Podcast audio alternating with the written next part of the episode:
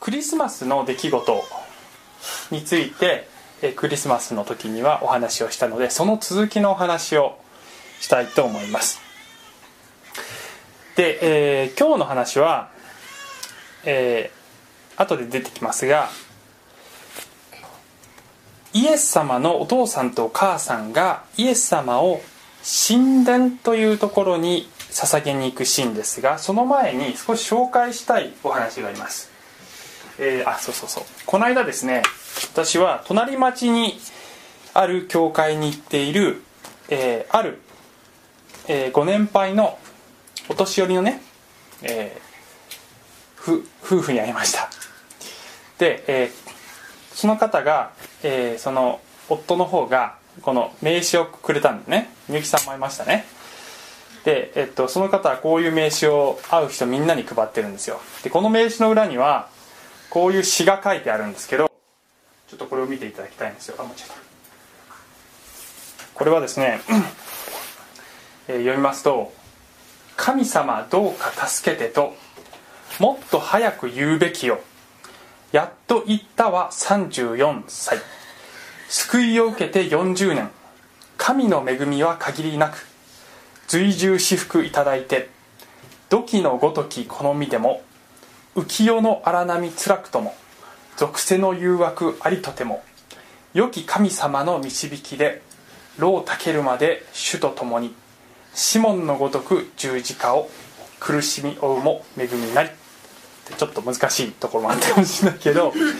えー、でですねこの中にこの人のお名前が隠れてるわけですね。どうなってるかっていうとこうなってるわけです「かも安かずどうぞよろしく」ってなってるわけです面白いでしょ？ああ面白いなと思ってね。でこのこの方とこの奥様は本当に燃えるような情熱を持っているお二人ですね、えー、私も最近会ったばっかりですごく感銘を受けたんですけれども昨日もですね、えー、ちょっとこれ紹介させてもらっていいでしょうかって一応承諾得なきゃいけないから電話をしたんですよ。そうすると自分がいかにして神様と出会ったかイエス様と出会ったかっていうことを怒涛のような情熱で語ってくださって もう本当に感動してですねあの私は本当に学ばされましたね。この人はこのご主人の方の話ですけどもまあ30代の頃非常に人間関係とか仕事のこととかでいろいろ悩んでいた。でそんな頃に宣教師が運営している英語のクラスにたまたま行ったんだそうです。そこで聖書の話を聞いてえ非常に感銘を受けて聖書を信じようと思ったわけですね。しかしまだイエスがなぜ十字架についたのかというようなところまではよく分かっていなかった。でそんな時にその宣教師の人とかあるいはその英語クラスのスタッフの人が「イエス様はあなたの身代わりに十字架で死んだんだよ」って言うわけですね。で「え何それそんなこと聖書に書いてあんの?」って聞いたら「まあ今にわかるよ」ってこう さらっと言われたそうですで他の人からも「イエス様は神様イエス様は十字架であなたの罪を背負ったんだよ」って誰かからまた別の人から聞くんだけど「え何それどういうこと?」って言ったら「まあ、今にわかるよ」って言われたんですねで、え、聖書を読んでみようと思って聖書の最初のマタイマルコルカヨハネって4つの福音書というのがあるんですがそれをですね、何回も何回も読んだそうです。7回ぐらい読んだって言ってました。で読んでるうちにその深みがどんどん分かってきて、非常に、そこにこう惹かれていったそうですね。そしてある時そんな折にですね、仕事で非常に理不尽なとっても嫌な思いをしてで、えー、非常に不当な扱いを受けてものすごく腹を立てていた頃があったそうです。で人に対しても憎しみとか腹立ちとかイライラとかそういう思いがいっぱい渦巻いていてそんな中で仕事をしていた。である日仕事をしている時にぼーっとなんとなく十字架の、えーことを考え思い描いていた。なぜイエス様は十字架で死んだんだろう？あんなに清いお方が何で死んだんだろう？でそれに引き換え私のこの姿こんなに人に対して悪い思いを抱いたり、ま、もしかしたら死ぬべきは私なんじゃないだろうかというところまで考えたそうです。そしてその時に初めてイエスが自分の身代わりになって死んだんだということにはっと気づいたそうです。そしてその時から彼の内側には燃えるような喜びと情熱が続いていて今77歳、ね、イエス様を信じた時は34歳って書いてますね。今77歳。でこの間会った時も言ってましたがイエス様に出会ってからずっとこの喜びが続いているって言ってました。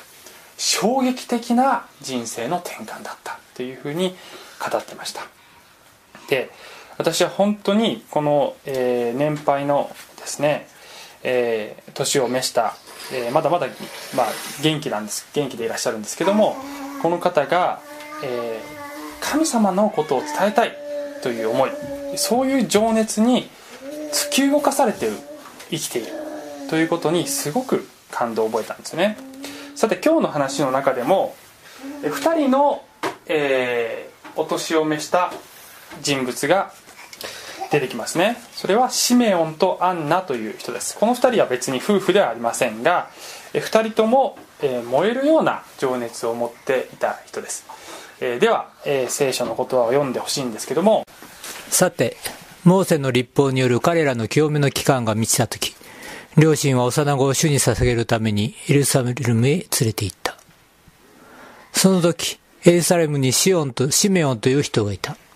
この人は正しい、敬虔な人で、イスラエルの慰められることを待ち望んでいた。精霊が彼の上に留まっておられた。また、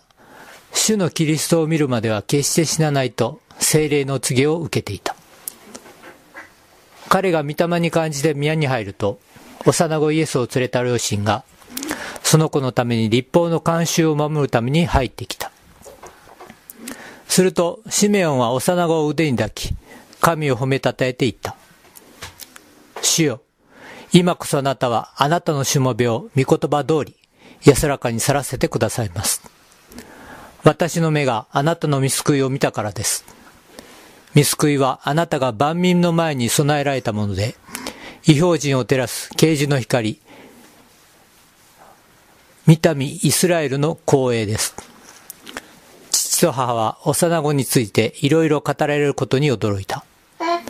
また、シメオンは両親を祝福し、母マリアに言った。ご覧なさい。この子はイスラエルの多くの人々が倒れ、また立ち上がるために定められ、また反対の印として定められています。剣があなたの心さえも差し貫くでしょう。それは多くの人の心の思いが現れるためです。また、アセル、アセル族のパヌエルの娘で、女預言者のアンナという人がいた。この人は非常に年を取っていた。乙女の時代の後、7年間夫と共に住み、その後、ヤマメとなり、84歳になっていた。そして宮を離れず、夜も昼も断食と祈りを持って神に仕えていた。ちょうどこの時、彼女もそこにいて、神に感謝を捧げ、そしてエルサレムの贖いを待ち望んでいるすべての人々に、この幼子のことを語った。今日のお話のポイントは、十字架を見て自分の心を探ってみるという話をしたいと思います。これが、え、ポイントであり、まあ、結論でもあります。え私たちが自分の姿というものをどうやって知ることができるのかそれは十字架というものを見た時に本当に気づかなかった自分の姿に気づくのではないかということを語りたいと思いますもう一つは私たちは日々毎日新しくされるんだということを話したいと思います。それが、えー、今日の2つの結論ですが、えー、まず1つ目の話を、えー、していきますがさっきの聖書の言葉を少し復習していきます。イエス様が生まれて40日後の出来事です、えー、旧約聖書の中には神様がイスラエルの民に与えた立法という掟があってその掟に従って両親はつまりイエス様のお父さんとお母さんマリア様とヨセフさんは、えー、このイエス様を神殿というところに連れていくわけですね。でそこで、え神様にお捧げするというそういう儀式があるわけです。でそしてちょっとその細かい内容に関しては、えー、少し難しいので中略してます。さて25節。その時エルサレムにシメオンという人がいたと。でこの人は正しい敬虔な人でイスラエルの慰められることを待ち望んでいた。精霊が彼の上にとどまっておられた。また主のキリストを見るまでは決して死なないと精霊のお告げを受けていた。って書いてあるんですね。でこれは驚くべきことで聖書の旧約聖書というところにはやがて救い主、えー、そこ旧約聖書ではですねメシアというふうに呼ばれてますがメシアという救い主がやってくるということが予言されてるわけです。ですからこの時のイスラエルの人々はみんなメシアが来るのを待ってるわけです。ちなみにメシアというのはヘブル語でそのギリシャ語がキリストです。同じ言葉です。ですからここで主のキリストを見るまでは決して死なないと精霊のお告げを受けていたって書いてあるんですけどね。これはやがて救い主が来るよっていうことはみんな知っていたし信じていたことなんだけど具体的にいつ来るかいつ頃来るかということは誰も知らないんですよ。しかしただ一人だけ自分が生きている間に来るということを知っていた人がいてそれがこのシミオンだっていうこういう非常に特別なその情報をですね彼は神様からもらっていた。イスラエルの中で誰も知らないことを知っていた。自分が生きている間っつったらせいぜい100年以内ですよ、ね、もっと短いかもしれない。それを聞いた時には。ですから、えー自分が生きてる間にこの救い主が来るということを知っていたということはこれはこの人がいかに特別な、えー、啓示を受けていたかということを示しているかなと思います。さて、えー、そしてそこにもう彼はですね老人になってるわけですね。でそこに27節。彼が御霊に感じて宮に入るとって書いてあるんですね。宮っていうのは神殿のことです。何か感じたわけです。そして行ってみるとイエス様を連れたヨセフさんとマリアさんがそのイエス様のために入ってきたというわけですでするとシメオンさんはすぐに分かるわけです。この子が私が告げられていたやがて来ると言われていた救い主だということをすぐに悟るわけです。そしてその幼子を腕に抱き神を褒めたたえていった。29節。主よ今こそあなたはあなたのしもべを御言葉通り安らかにさらせてくださいます。もうあのもしかして本人は早く天国に行きた行きたかったのかもしれないですね。だけどだけどその前に仕事があるよ。あなたには使命があるよ。っていうことだったんだと思います、えー、あなたはこの生きている間にこの救い主を見てその救い主と出会ってそしてこれが救い主だと証言する。そういう役割をあなたは与えられるんだということを神様に言われていたのかもしれません、えー、30節。私の目があなたの見救いを見たからです」見救いはあなたが万民の前に備え備えられたもので違法人を照らす啓示の光見た目イスラエルの光栄です。っていうんですよね。で違法人っていうのはユダヤ人つまりイスラエルの人たちから見た時に外国人の人はみんな違法人っていうんです。で、えー、ここにもすごく驚くべきことが書いてあるんです。このイエス様によって与えられる救与えられる救いは万民の前に備えられた。万民っていうのは世界中の人ってことです。そして違法人つまり外国人も信じるようになる。っていうふうに書いてるんですね。でなんでこれが驚くべきことかというとこの当時のイスラエルの人々はほとんどの人たちが救いはイスラエルの人たちのために来るって思ってるわけです。でそれはいわゆる、まあ、ナショナリズムってねよく言うんですけどね。えつまり自分たちの国だけが一番だって思ってるわけですね。で特にこの時はイスラエルという国は大きいローマ帝国という大きい国に支配されていたのでこのイスラエルの人々は早く、えー、救い主が来てイスラエルを救ってほしい。そしてあの悪いローマ帝国をやっつけてほしいって思ってるわけです。しかし神様が用意されているこの救いというのはイスラエルのためだけの救いではなくてイスラエルの敵であるローマ人も救うための救いなんですよね。でイスラエルの人々はほとんどそういう意識を持ってない。自分たちのためだけに救いが来るんだと思っているんだけどこのシメオンさんはそうじゃないと。この救いはイスラエルを通してイスラエルから生まれる救い主を通して世界中に与えられる救いなんだということをはっきりと、えー、知っている人だったわけです。でその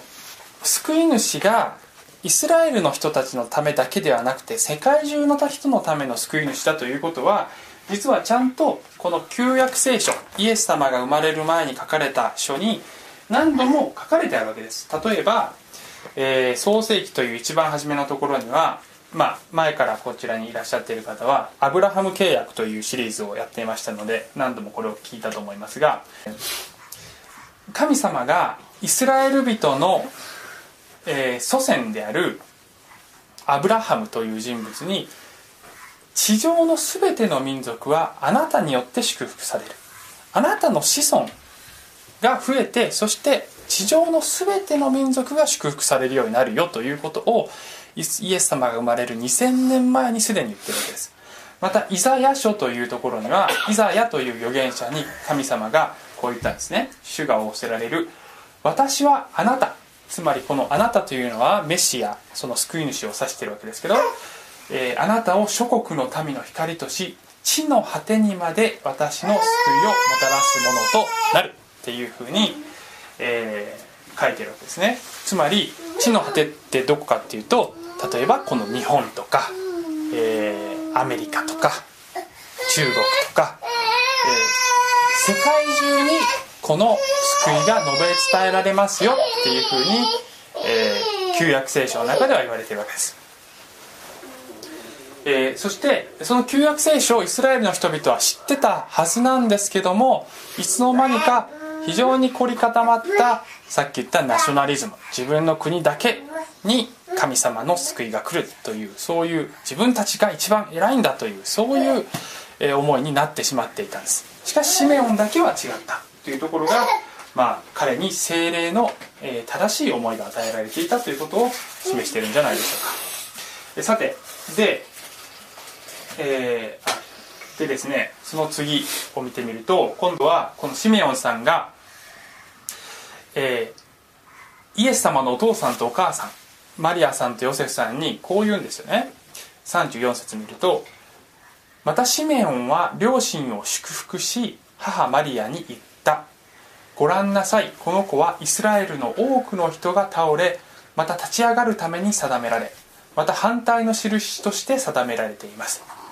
剣があなたの心さえも差し貫くでしょうそれは多くの人の心の思いが現れるためです。と言われてます。多くの人の心の思いが現れるためですっていうのが、まあ、今日のキーワード、えー、重要な言葉なんですけども、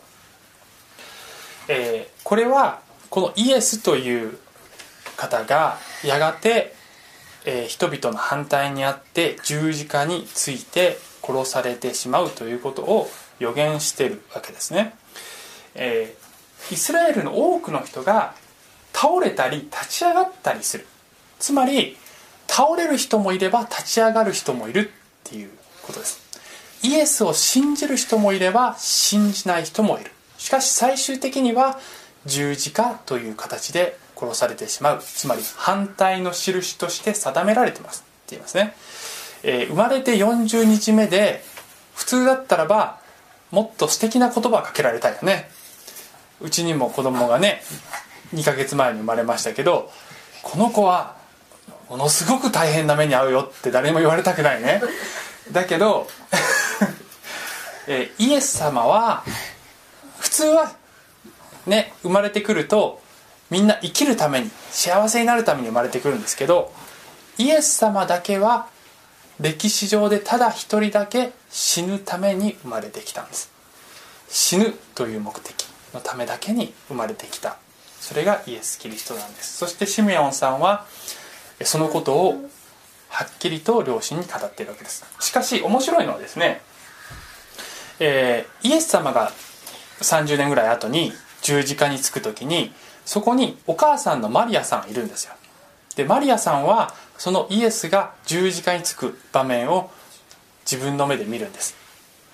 で自分の息子が十字架で釘で打たれてしまう。そういうシーンを見る母親の気持ち。まさに剣があなたの心さえも差し貫くでしょうって彼がシメオンさんが言ってますけどまさにそういう思いをあなたもするよって言ってるわけですよね。しかしですね十字架につく時ヨセフさんは出てこない。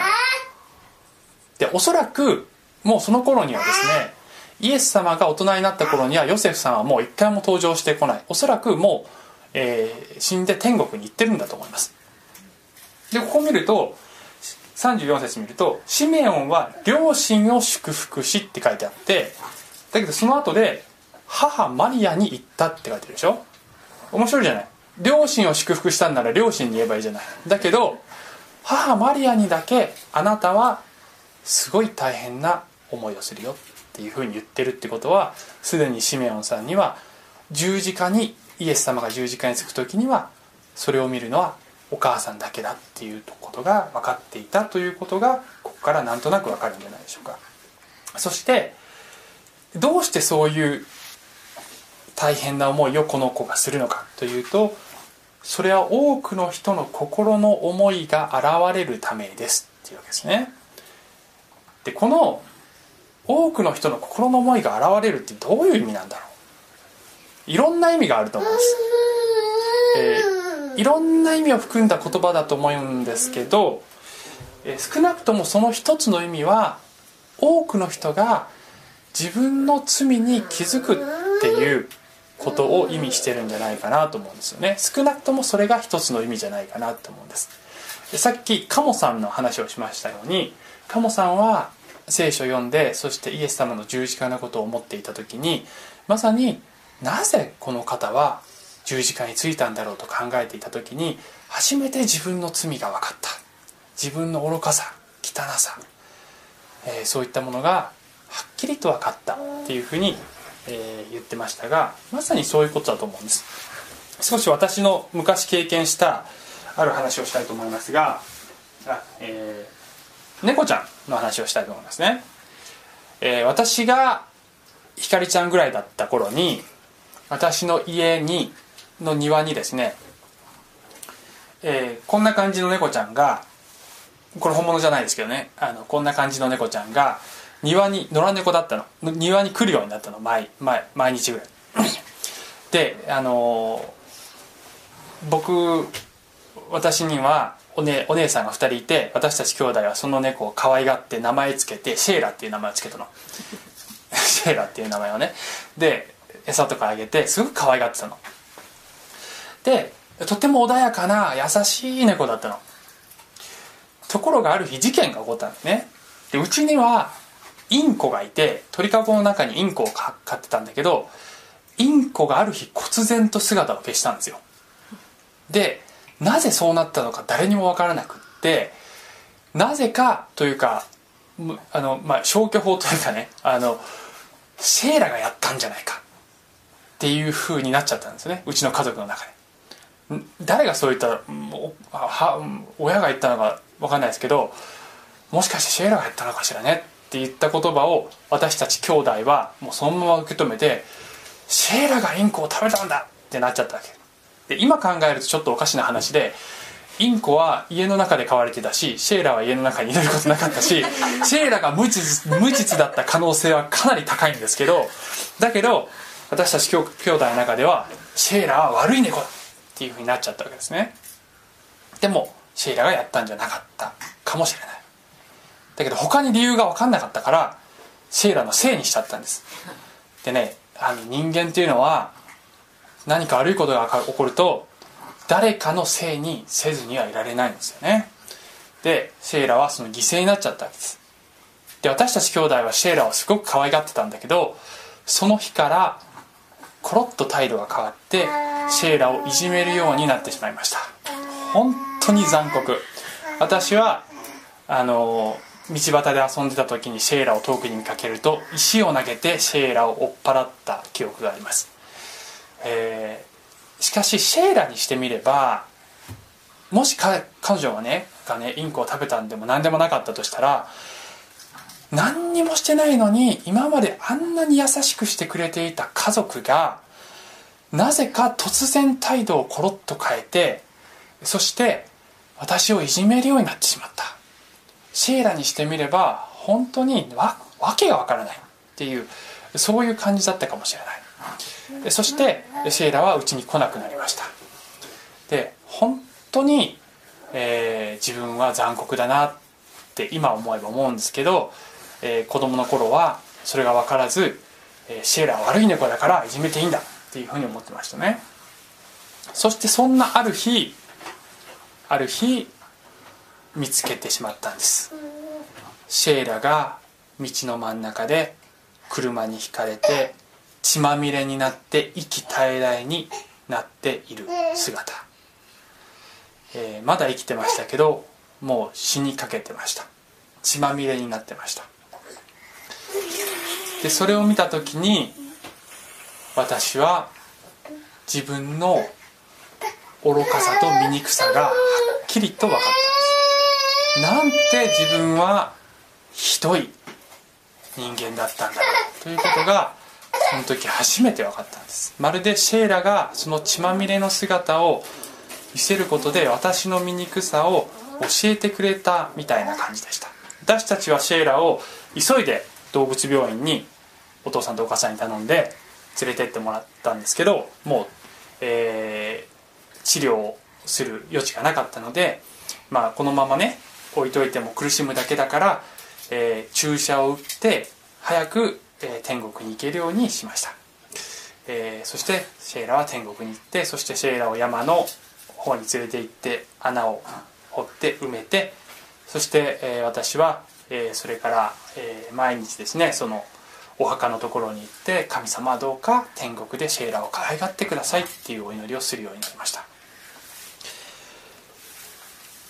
動物の死でさえも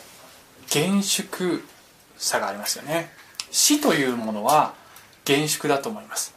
で動物の死でさえ私たちの心の中のものをあらわにするそういう力があるんだなと思いました。でましてや神の御子が十字架の上で血まみれになっている姿をもし私たちが見たとすれば私たちはどんな思いがするでしょうか、えー、イエスが十字架についた時にですね、えー、十字架についてイエスが息を引き取った時にそれを見ていた人たちがあ、まあ、このような形でイエス様が十字架について両側に本当に悪い極悪人の人たち強盗の人たちが十字架についたんですけどもこれを見ていた人たちはたくさんいました、えー、しかしイエスが息を引き取った時、えー、空が暗くなったり、えー、いろんなことが起こってそしてイエス様が十字架についてまだ生きている時に自分を十字架につけているその人たちに対して天の神様父なる神様どうか彼らを許してあげてください。っていうふうにイエス様が言うわけですよね。で普通であれば十字架というものについているとあまりの苦しさに、えー、悪い言葉しか出てこないんです。みんな罵る言葉しか出てこない。しかしイエス様はどうぞ彼らを許してあげてくださいという言葉をその苦しみの真っ只中で言うわけです。こういった全ての出来事を見ていた人たちがイエス様が息を引き取った時にこの光景を見に集まっていた群衆も皆こういういろいろな出来事を見たので胸を叩いて悲しみながら帰ったっていうふうに書いてます。彼らはイエスの十字架を見てなんだかわからないけれどもものすごい恐ろしい「イフの念」っていうんですけどね「イフの念」に打たれて帰っていったわけです。この群衆の姿を歌にしたのがこの「多分そこから来てるんですけど「君もそこにいたのか」っていうゴスペルソングがあります。黒人霊歌がありますね、えー、今歌えませんけど歌詞が「君もそこにいたのか主が十字架につく時。ああなんだか心が震える。震える。震える君もそこにいたのか。君も聞いていたのか。釘を打ち込む音を。ああなんだか心が震える。震える震える。君も聞いていたのか。君も眺めていたのか。血潮が流れるのを。ああなんだか心が震える。震える震える。君も眺めていたのか。君も気がついたのか。突然日が陰るのを。ああなんだか心が震える。震える震える。君も気がついたのか。イエスの十字架を見ておそらく人々は心が震えたんだと思います。まさかこの目の前で極悪人として死んでいる死のうとしている殺されている人物が自分の罪を背負って今死のうとしているんだということには誰もその時は気づかなかったかもしれません。しかし何かとんでもないことが今起こっているということを彼らはなんとなく感じたのかもしれません。私たちが本当に自分の真の姿を知るのはいつなのか。それはもしかしたらイエス・キリスト神の御子何の罪もない方が最悪のこの刑を受けて死んだということに気づいた時なのかもしれません。それが一つ目のことでもう一つの話はですね、えー、クイックに行きますけど私たちは日々新しくされるんだ。っていうふうに聖書には書いてます、えー、さっきのもう、えー、一人の人、えー、後半に出てきた今度はこのアンナという、えー、このかこの人もですねもうご老人になっていて84歳だと、えー、いうふうになってました。女預言者っていうふうに書いてますね。で彼女は宮つまり神殿を離れず夜も昼も断食と祈りを持って神に仕えていた。ちょうどこの時彼女もそこにいて神に感謝を捧げそしてエルサレムの贖いを待ち望んでいる全ての人々にこの幼子のことを語ったって書いてます。贖いっていうのは、まあ、簡単に言えば救いってことですつまり彼女も、えー、ヨセフさんとマリアさんがイエス様を神殿に連れてきた時にああこの子が私たちが待ち望んでいた救い主なんだということにその時気づいたっていうことです。そしてこのことこの子こそ私たちを救う方なんだということを語り継げたわけです。でさっきのシメオンさんといいこのアンナさんといい、えー、冒頭で言いましたけどももう年を取っていたけれども大切な使命があったわけですよね。で